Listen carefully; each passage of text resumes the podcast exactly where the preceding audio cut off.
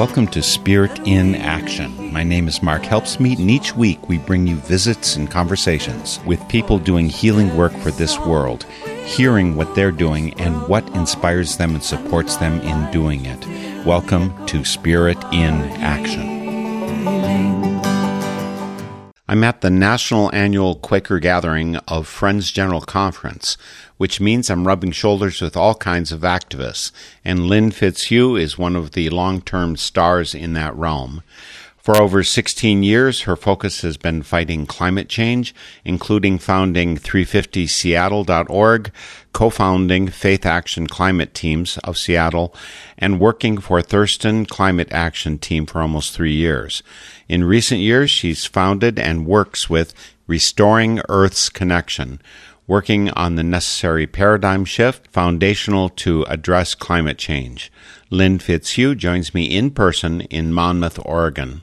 Lynn, thank you so much for finally joining me for Spirit in Action. You're welcome. And I acknowledge that the fault is all mine. Three years ago, we talked about doing this, and I've never forgotten it. It's just number one, I'm not an organized person, but number two, the world is full of rich and wonderful people doing world healing work. And fortunately, you're one of them, and I'm so grateful you could join me. The interesting thing for me is I got to know you in the 1980s, where I guess you'd say peace work was what was driving you. I was living in Milwaukee. I think you were down in Chicago.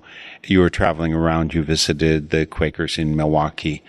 So I got to know of you at that point. So when I reconnect with you many years later, your work is mainly with the earth. Could you talk a little bit topographically, subject wise, how you started with peace, or maybe that's not where you started, and how you got to earthwork? Sure. As a Quaker, I started out doing work that was really related to all of our testimonies, so peace, simplicity, equality, etc. Sort of did that in a variety of different ways through about age 30 and having a child. And then I became a single parent, which does not lend itself very well to being an activist. So I had about a seven year hiatus where I was not doing any kind of activism, which was hard for me. Then I remarried, and it became possible for me to have some time and energy to devote to it again. And so I sort of looked around and said, okay, out of the set of possibilities here of what you could work on, what is the right thing to work on? And what just was clear as day to me was every other issue I had worked on would be destroyed by climate change. And so climate change really came to front and center. And I was really clear that that was what I needed to work on. But that was 2007. So I've been at this for a little while now. And back then, it was a very hard issue to organize around because for most people, it was a completely invisible issue. They couldn't see any sign that there was climate change.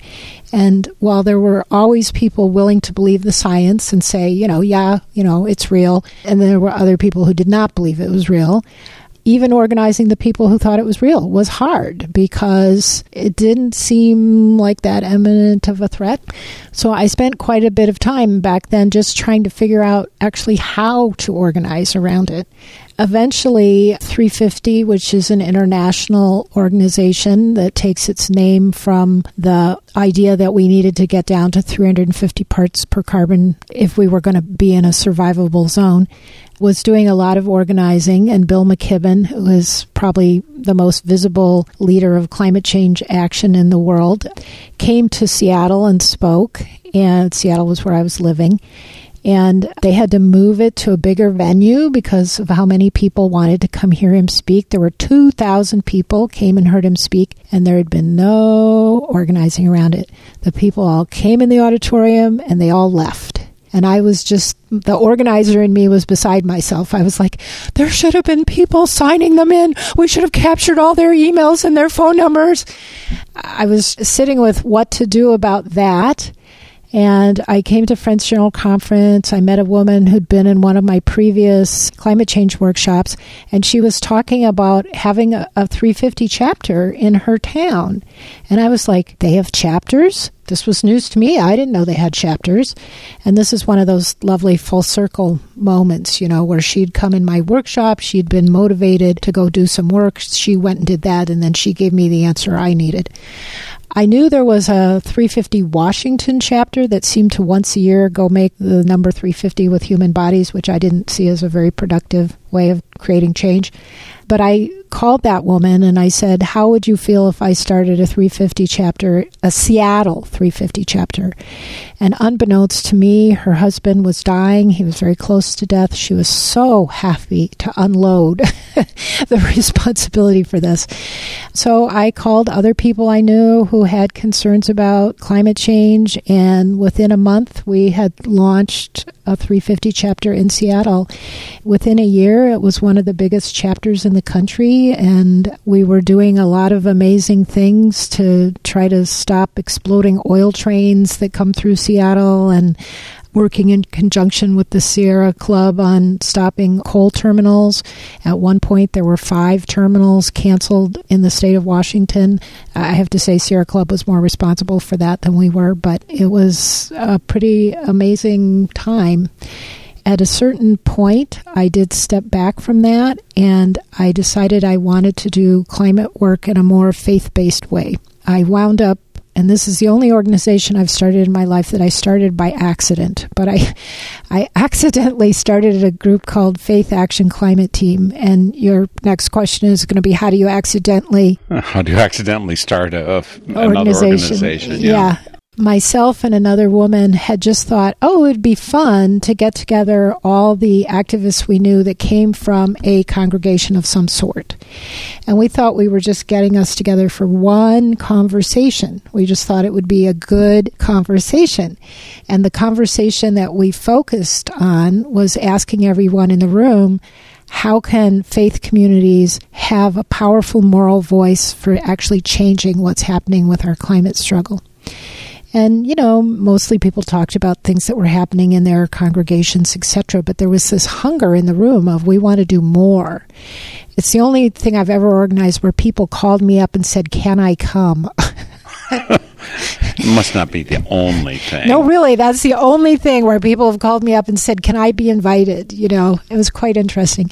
Anyway, somebody came to that with the idea that she wanted there to be a faith-based climate conference. And that kind of fascinated everybody. We were like, oh, wow, what would that be like?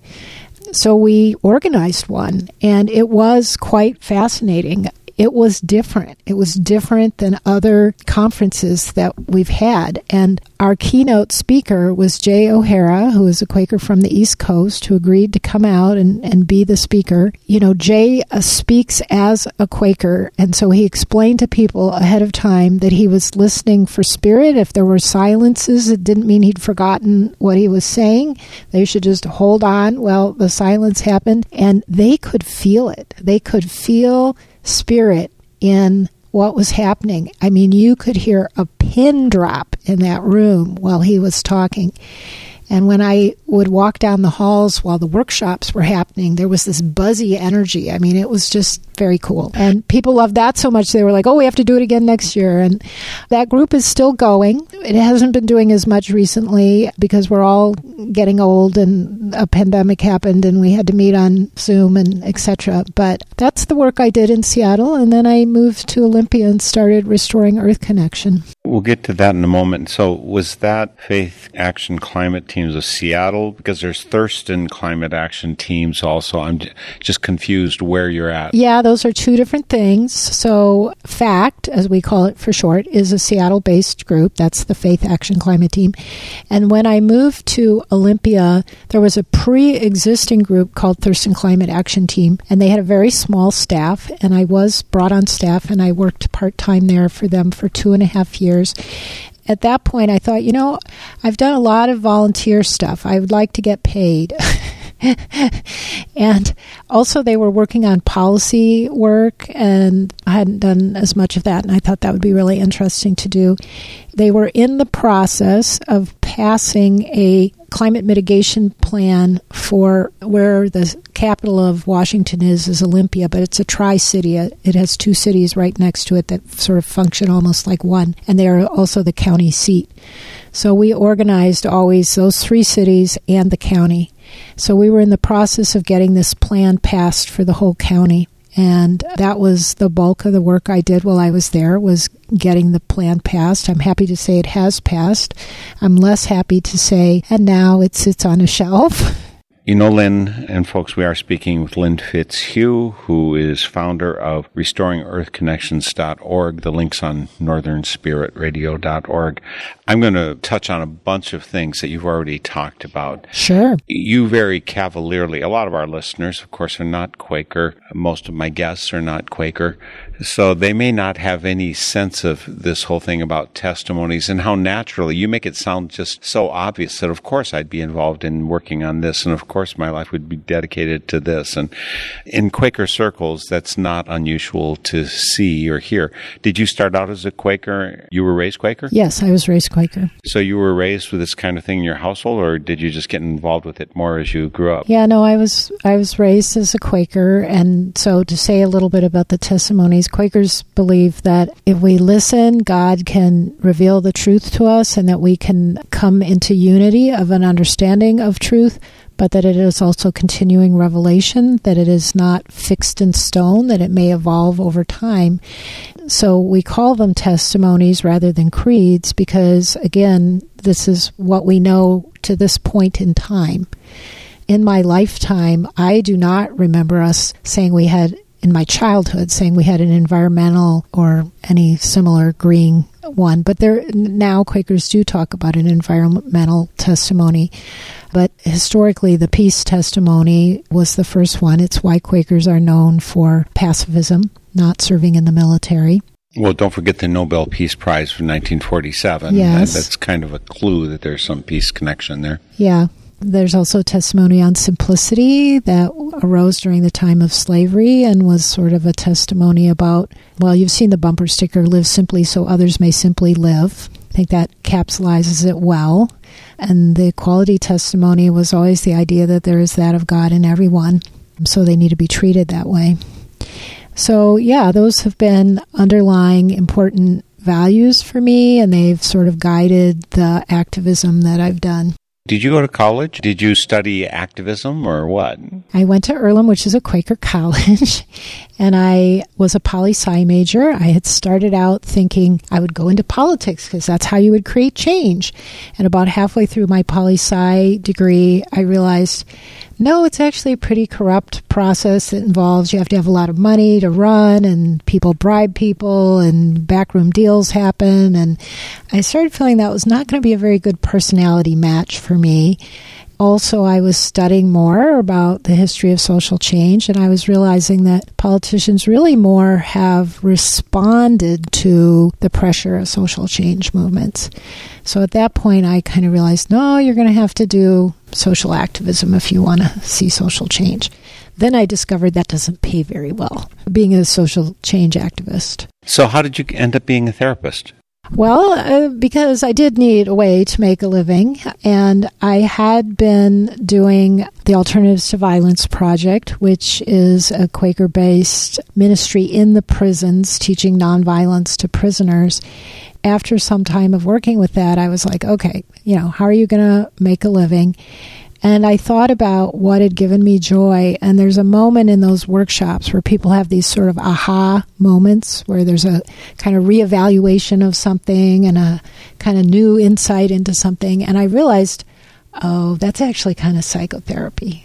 So I went back to graduate school and got a psychotherapy degree. And I have to say, it's been a very good combination with being an activist because you can't be a psychotherapist full time. I mean, you really would lose your own mind if you did that. So, you know, it's part time work. It pays well enough that if you live simply, it's enough. So I've been able to do my activism alongside of it. You know, my wife is a psychotherapist, has been since the late 80s. Oh, I did not know that. Also, a yoga teacher, mm-hmm. balance that. But I understand your comment about how it could drive you crazy. You might lose some of what makes psychotherapy valuable, counseling helpful to people. Uh, but I think there would be a tension between being a psychotherapist and being an activist. One of the things I think psychotherapy can teach you is an extra level of understanding of people's issues such that you are more empathic with them. Activism sometimes, maybe even often, necessitates not conflict necessarily. You have to push. You have to change the status quo. I would think that that would kind of be attention for you. Plus, when you're doing psychotherapy, you tend not to yell, and at rallies, you want to lift up your voice. Do you still have a, a you know, this is what democracy looks like type of voice? Can you do that still? I can, yes. I will say, surprisingly, I know a fairly large number of psychotherapists who are also climate activists. I think that when you love humanity, there are certain conclusions you come to, like we have to save it, you know. I don't really experience the tension you were talking about because of the way I do activism. If you look at theories of social change that range from Gandhi, Martin Luther King at one end to oh, now I'm going to block on the name of the other guy. Um, Abbie Hoffman? well, Abbie was from that school. There is a school that's more, uh, you know, get in their face, embarrass them, call them out, make them look bad, you know, kind of school of thought. And, you know, just as a Quaker, that's never felt right to me that you demonize the other side, that you try to embarrass them. That, yeah, I. It, and then as a psychotherapist, I don't think that's how people change anyway. You don't change people by shaming them. So I've always been more interested in the Kingian approach, you know, and he said we come from love and you're trying to connect with the humanity in the other person and that sort of thing. And so that's been, you know, more of my approach. And I remember one time we had gone to see Patty Murray to lobby her about one of these things. And one of the activists with me got real, it was only the staff there, got real snippy with the staff. You know, what do you mean she's not here? And, oh, this is stupid. And I just used kind of demeaning language. And when we left on our way to Cantwell's office, I said, don't do that. And he said, What are you talking about? And I said, That's a human being doing the best they can do at the moment. And how are you going to change anything by talking down to them? That's not going to work. Actually, when I was doing war tax resistance stuff, the first year I did that, at a certain point, I, I, was kind of the key point player, turning in my tax form, that kind of thing. But there was a wonderful group of about 15 people. At a certain point, I was in a different place, come back, and one of our people was standing there with his fist raised, shaking it, saying, We have our rights. And, and I just said, Oh, wow, you're just undermining exactly the thing that I want to do. And so I changed my focus so that it came mainly in following years from the Quaker orientation, which is how I got connected with war tax resistance. So anyway, I understand the tensions that are there, social change, and some people think you can only get it by really pushing other people to the edge not your view. And I think we have to create pressure, but by a movement, you know, by so many voices that are calling for the same thing in, in maybe different ways that it becomes unescapable. But I don't think you do that by shaming people. One of the things you mentioned, Lynn, is that climate change, the climate crisis that we're dealing with, really involved all of the other issues, the testimonies, the peace, simplicity, equality, all of that. What do you mean by that?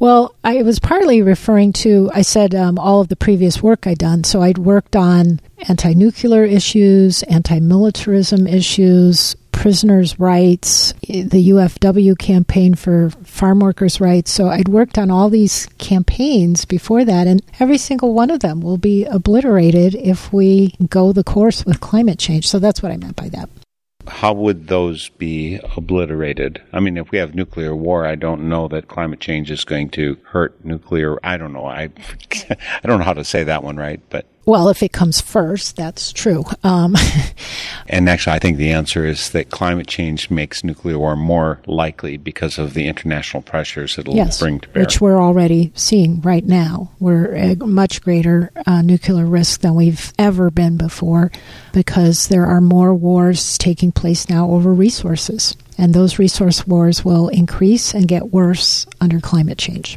But other things, simplicity, how does. Well, you know, when we don't live simply, when we Americans use up the resources that are equivalent to five planets, while other countries are living well below that, that again is driving resource consumption. It's driving the extraction of fossil fuels and the heating up of our planet. So people often will talk about climate change like we need to find some technological fixes for it. And there's a sort of not wanting to look at the fact that we actually are going to have to live differently.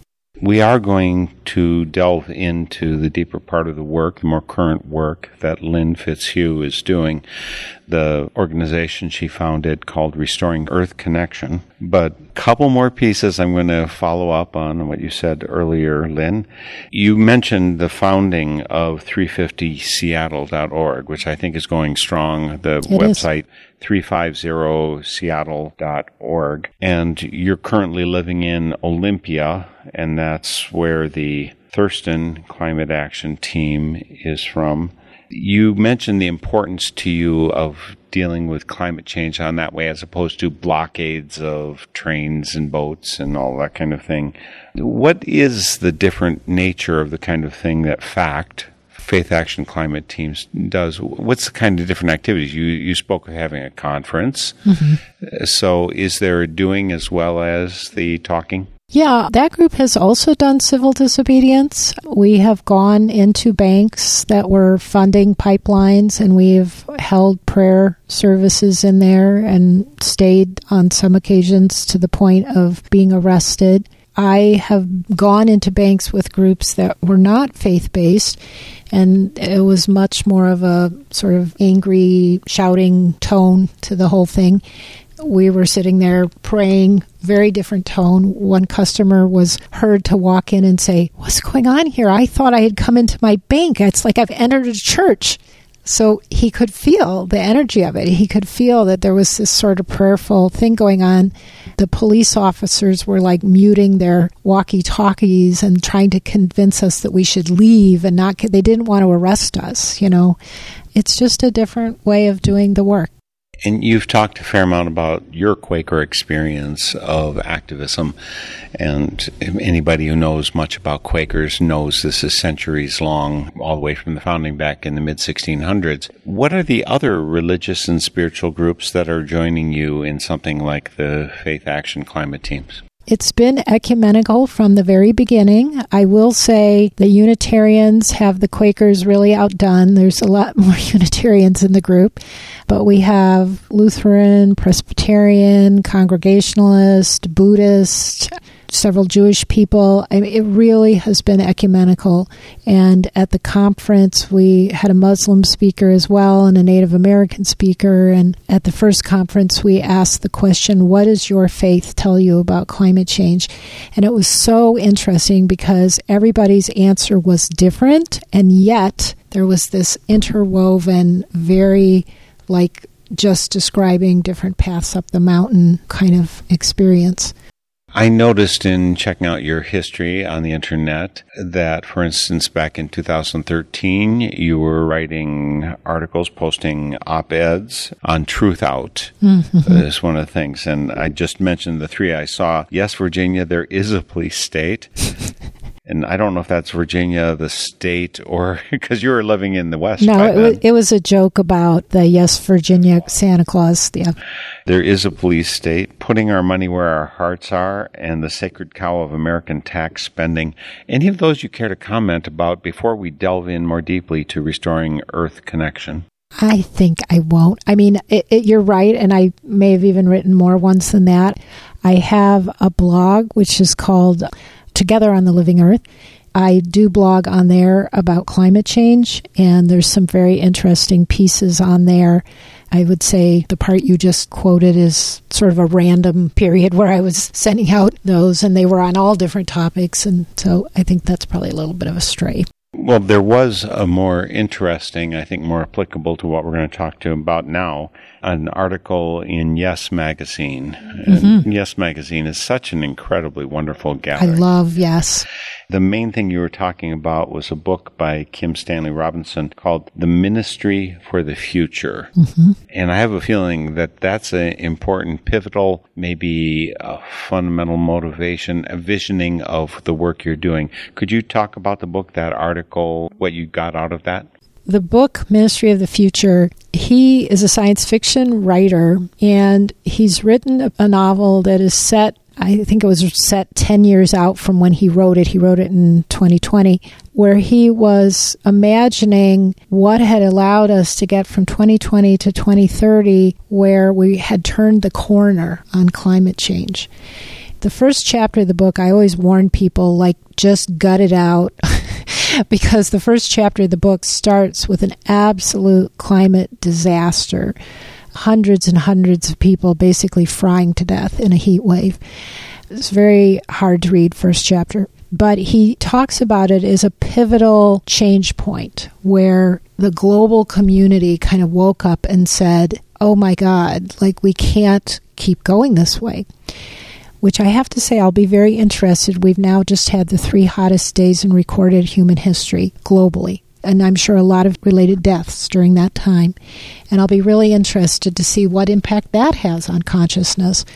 But anyway, in his book, he envisions that the UN creates a new division or agency uh, called the Ministry of the Future and a woman who is a Scottish, an Irish activist, is put in charge of it. And so part of the thing we kind of journey along with her, but there are chapters that go off in other different directions, telling other parts of the story.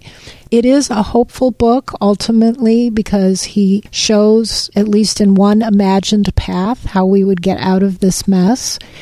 What was interesting to me was it included all kinds of solutions, including some that I don't agree with. Like he has eco terrorism taking place in the book. But really, what you get is that by these multitude of paths, all pushing, pushing, pushing, pushing, the change happens. I did a review of that book for Yes Magazine, and I do recommend that book to people, especially people who are feeling a bit hopeless and it was very interesting because while I was reading the book, one of the things he talked about, which was some shareholder activism stuff, actually had a very significant happening while I was reading the book. So some of the stuff he talks about, like, it's not just the world of imagination. Folks, you are listening to Spirit in Action. I'm Mark Helpsmeet, and my guest today is Lynn Fitz-Hugh. She's founder of an organization called Restoring Earth Connection, website restoringearthconnection.org. Of course, the link is on northernspiritradio.org, along with links to all of my guests of the past 19 years been doing this program. It started in Eau Claire, Wisconsin on WHYS radio, still broadcasts there, and now on another 35 to 45 stations nationwide. So please come to our site, track down those stations, post a comment on this interview, and give us feedback and give us ideas of other people we should be talking to. Help build that connection because no one does this alone. We count on you for support. We do that financially, but you know, your prayers and actions, your suggestion to your local community radio station, they be carrying this program, connecting us with guests. All of those are ways in which you help make us be sustainable. And our purpose is to make this earth and the people on it more sustainable. So please help us out however you can. Again, northernspiritradio.org. And remember to support those local community radio stations. Lynn Fitz-Hugh is here, restoringearthconnections.org, but along the way, founding of 350 Seattle, a co-founder of Faith Action Climate Team of Seattle and working for Thurston Climate Action Team Olympia, Washington.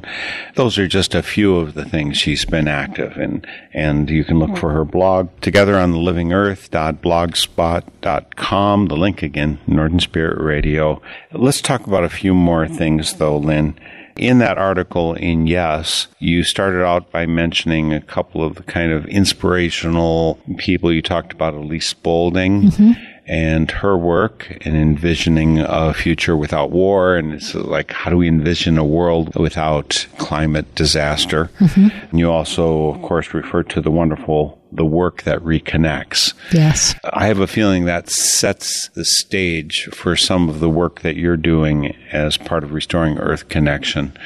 Am I guessing too much? No, you are correct. I will tell how I got to starting Restoring Earth Connection, and then it kind of came full circle for me back to Elise's work and to uh, Joanna's work, which I had been introduced to both of those in my 20s.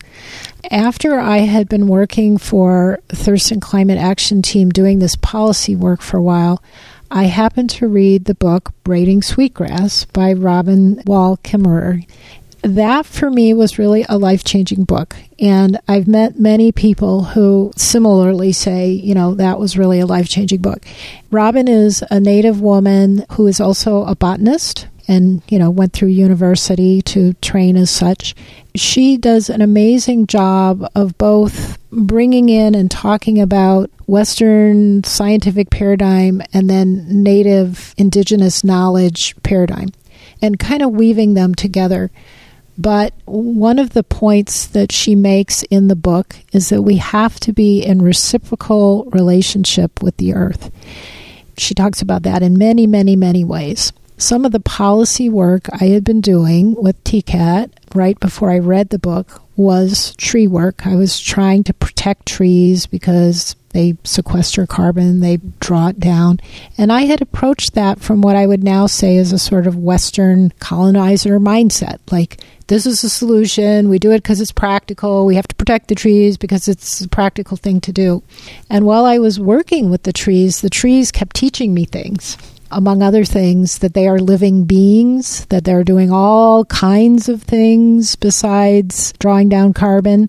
The more I learned about trees, the more I realized how disconnected we as humans are from the living earth you know, when you listen to people talk about trees, they usually refer to them as wood or as ornamental objects. We don't tend to talk about them as living, and certainly not if we're about to cut them down. We don't talk about them as living. You know, there's this amazing science that's been done by Suzanne Simard, uh, a scientist up in British Columbia, discovering that the mycelium under the earth, these little fine hair like white threads, connect and that the trees push energy back and forth between them and they communicate somehow through this mycelium. We still don't know exactly how. And they each other, and the mother trees will protect the baby trees, and they will do more to protect their babies than the other trees, although they will still protect the other trees. Just this amazing, sort of mind blowing stuff about the ecosystem of which the trees are a part of and that we are a part of. They are drawing down carbon and they release oxygen.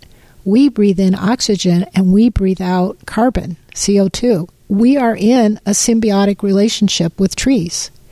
Many people say they are the lungs of the earth, yet we walk around completely oblivious to this. So, Robin also talks a lot about trees in her book. So, as the trees were teaching me, and then Robin was teaching me, and I was getting frustrated with doing policy work with politicians who were coming up with kind of lame ways to solve problems coming up with solutions that were another part of the problem, what came crashingly clear to me was we can't solve the problem of climate change while we're still disconnected from the earth. That we have to have an entire paradigm shift. As long as we're operating out of the paradigm shift that created climate change, we will not solve climate change. And it also became very clear to me at that point, too, I had been doing some work with Indigenous people as part of my climate work, and then here's Robin, an Indigenous person, sharing all this wisdom in the book. It became really clear to me that colonialism is the original sin for the United States. It brings an extractive mindset. I mean, if you look at what we did, we came over to this country and saw it as a place to extract resources from. We took things, we just blundered our way along, creating all kinds of pollution and messes and genocide and destruction. And that hasn't stopped. I mean, climate change is just another extractive nightmare in the chain of nightmares that's been going on. And so I think until we can start to grapple with this is our history and how do we heal that history, we are just continuing it. That really brought a lot of pieces together for me. And so, in starting Restoring Earth Connection, what I'm really working on right now is paradigm shift. And that brought me quite happily back to Elise and to Joanna. And so Elise Boulding is the original founder of Peace Studies in the United States. She also, with a man named Warren Ziegler, created back in the 80s a workshop called Imaging a World Without Weapons. You know, that was during the height of the Cold War and the nuclear weapons race. And her point at the time was we had to have a vision of a world without these weapons or we would not get anywhere.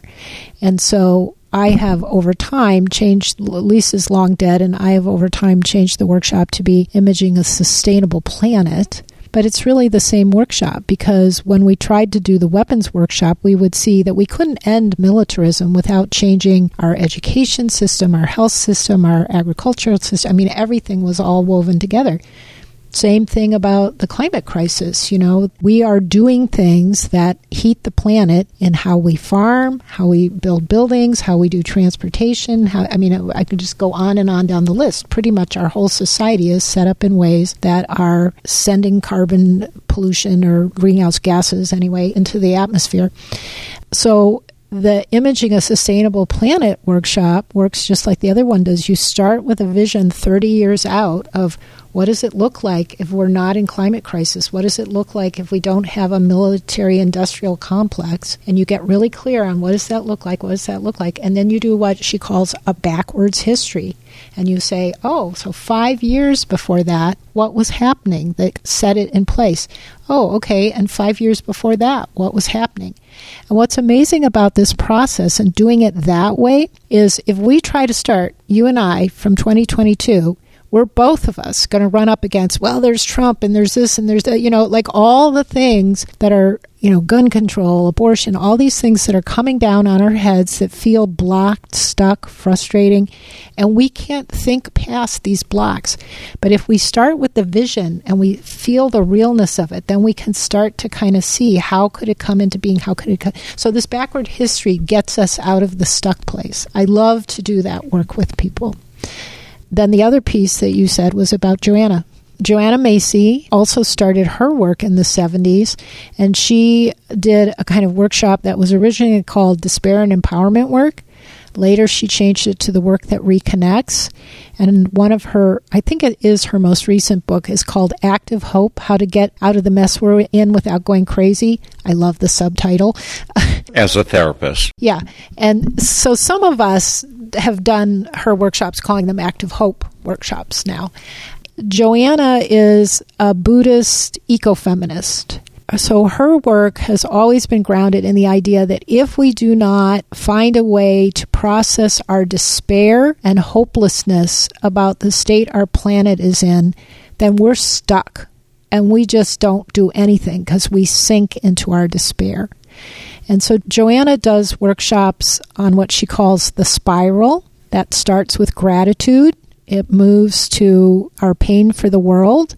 And then it moves to what she calls seeing with new and ancient eyes, but it's that paradigm shift piece that I've been talking about.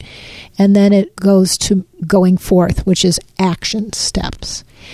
So when I first started doing climate change work, Joanna came up in my head, and I thought, oh, those workshops that she was doing for our nuclear despair, those would be perfect for this. I wonder what she's up to. And literally, uh, two days later, I saw a flyer saying that she was coming to Seattle and doing a 10 day workshop. And I was like, well, I know who's going to that workshop. so I got trained by Joanna to do her workshops since starting Restoring Earth Connection, I've been doing active hope workshops. I've been leading braiding sweetgrass. I call them action groups, and I'm really clear with people. We're not doing a book study. This is not a book group. We are working with the concepts in the book in terms of how do we live into them? How do we live into reciprocal relationship with the earth? And I've been doing tree work and you know, we're working to protect trees. So that's kind of an overview about restoring earth connection. That's all a wonderful weaving, braiding so many things of your life together. Because on my way here to the FGC gathering, My wife and I have been touring around. We visited a lot of national parks and traveled off to see this flora and fauna along the way. One of the places we wandered through was a big redwood grove. And just yesterday on campus here in Monmouth, Oregon, I met a tree or a bush or something. It seems like cousin it, only bigger. And so getting to know these different trees and plants. Do you happen to have any particular connection to particular trees, or I mean, maybe there's one in your yard who's named Fred? I don't know. That's a great question, actually. And there is a, a, tree on this campus that is a 150 year old tree. So there's some beauties on this campus. I just spent the morning under that one, the 150 year old one. I didn't ask it its name, so I don't know if it's Fred or not. But yeah, some of the work that I've gotten pulled into in the last year has to do with what is happening to our oldest forests in the Northwest. And there are studies now that show that the Northwest forests that have these magnificent giants that you were just talking about, they are second only to the Amazon, and some would say equal to the Amazon in drawdown. So, British Columbia, Washington, Oregon and the top of California have these mammoth trees. Before settlers came out here and logged them, there were 1,500 year old trees out here, you know, wider than a man's arm span could cover. Much of the old growth was logged over 100 years ago. And what we have now is second growth, but that's still pretty magnificent if it's been allowed to stay. But in the state of Washington, the forests are owned by three parties. Private parties like Weyerhaeuser, who have pretty much logged them into plantation forests. They pretty much don't have old trees in them anymore. They have ones that they'll let grow for 30 years, then they'll cut them and then they'll replant them, and they just rotate around doing that. There are federal forests, which Oregon has also. So Oregon has only private and federal. And the federal ones in Washington are all federal parks. That's how they exist as federal land. But the state of Washington also owns forests they are managed by the Department of Natural Resources in our state. And until May of last year, they were protected by certain things that had happened during the spotted owl fights. And I'm not sure exactly what changed on a federal level about policy, but they didn't need to do it the way they had been doing it anymore. And suddenly they removed the protections that they'd had for these older forests that were over 100 years old. We have a lot of ones that are also just 80 years old, but you know, 80, 100 year old forests, it's a big deal. So every month now, they've been bringing up for auction 10 to 8 parcels, and at least half of them are primarily made up of this second growth. And it's devastating. So, we've been organizing people to go in there and give testimony and try to argue for the life of the trees. It has impacted the board, but they are still making the votes. We went to the legislature. We got a few new solutions out of the legislature, but they have to be implemented by the Department of Natural Resources. And we have also gone to our county commissioners, and like in my county and in two other counties in Washington, we've gotten the county commissioners to say to them, stop logging the trees in our county. We don't want them logged. We want them saved. At first, they didn't know what they wanted to do with that. It was sort of like, what? The commissioners are saying no? And now enough pressure has been put on them that they just sent out letters to those three counties saying, okay, we want to have a meeting with you to discuss how we manage the trees in your forest. I don't know yet what's going to come out of that, but I have at least some hope about that you know, this is the kind of work. I mean, people have said to me over the decades, you know, well, I don't know how you can really stop climate change. It's just mammoth. It's it's this huge, huge, widespread problem. Right. So you got to pick apart you know, some people care about transportation, lots to do on that. Some people care about buildings, lots to do on that. Some people care about agriculture. We need really need to have regenerative agriculture and not the commercial petroleum based agriculture we have. Some people care about that. Some people care about trees. Pick your thing. There's plenty of it, but we need people and we need them now because it's getting worse. So, does that message come from Lynn Fitz-Hugh, the generalized climate activist, or does that come from Lynn Fitz-Hugh, active with Faith Action climate teams, or does that come from Restoring Earth Connection, or someplace else? I'm. You said we say, yeah, and I'm. I'm not sure which we you were speaking of. All of the above. I think everyone I know in different movement groups are like, "Come on, people, come out and volunteer." you know, the corporations pay people a lot of money to do full time destruction of the environment. So it's going to take the volunteer work of the many more people to begin to match that. That's what we're up against. Just a couple more things I'm going to ask you about Lynn before we have to end this Spirit in Action episode. One of the things is I noticed for Restoring Earth Connection, you have a board of directors.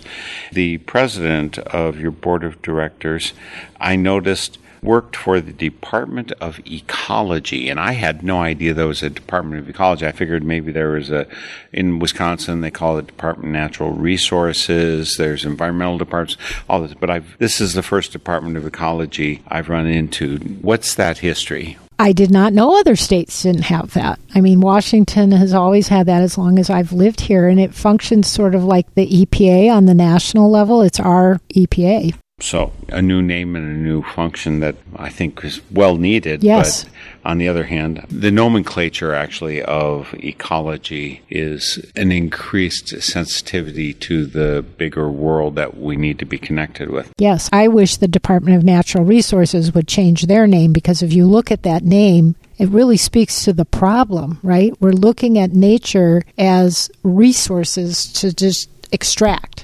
Exactly. One other thing, it's kind of a detail and part of it. You talk about trees and valuing them, entering into relationship with them. One of the things over the last 20 years that I've grown in is my connection with foraging.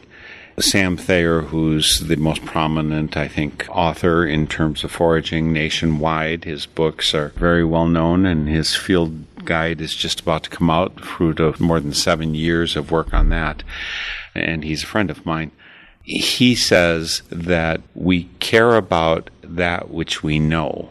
And most of us do not know. I remember something funny my son said when he was just not yet three years old. We were playing an imaginary game. I said, Here, Chris, I'm trying to climb up this banana tree. I want to get a banana. Can you help me up? Oh, I'll help you, Dad. And then he said, Here, Dad, here's a bread tree I want to climb up. Uh, well, at three years old, he didn't have a clear idea of where bread came from. And when you don't know something, caring about it is not an option. So, is foraging from your point of view, is that part of the solution? Well, I think you just made a good case for that. I mean, I definitely agree with the point that we have to have familiarity with something to care about it. I mean, that when I say, you know, restoring earth connection, the connection part there is the really important part, right? I grew up in the Midwest before I moved to the Northwest where I've lived most of my life. And I'm ashamed to say that until fairly recently, I could still name plants, flowers, birds in the Midwest. But the ones out here, I mean, they look familiar to me now, but it's like, oh, that red flower or, you know, whatever, right? So part of the work for me recently has been trying to learn the names of these things because it does bring you more into relationship with them. I think in my workshop, which I've been leading this week, one of the assignments was to have everybody look up where does your water come from? Now, if you think about this, we will all die within, I don't know, 24 hours or something if we don't have water. And yet, most of us don't actually know where our water comes from. Oh, the tap, right? Like that's like the bread tree. And so, how do you know to protect your water supply if you don't even know where it's coming from? And some of this cutting down of trees that I was talking about is going to bring all kinds of both rubble, crap from the cutting, as well as pesticides because they spray it after they cut into the watershed. Some of the watersheds that will be affected are the sole water supply for certain places.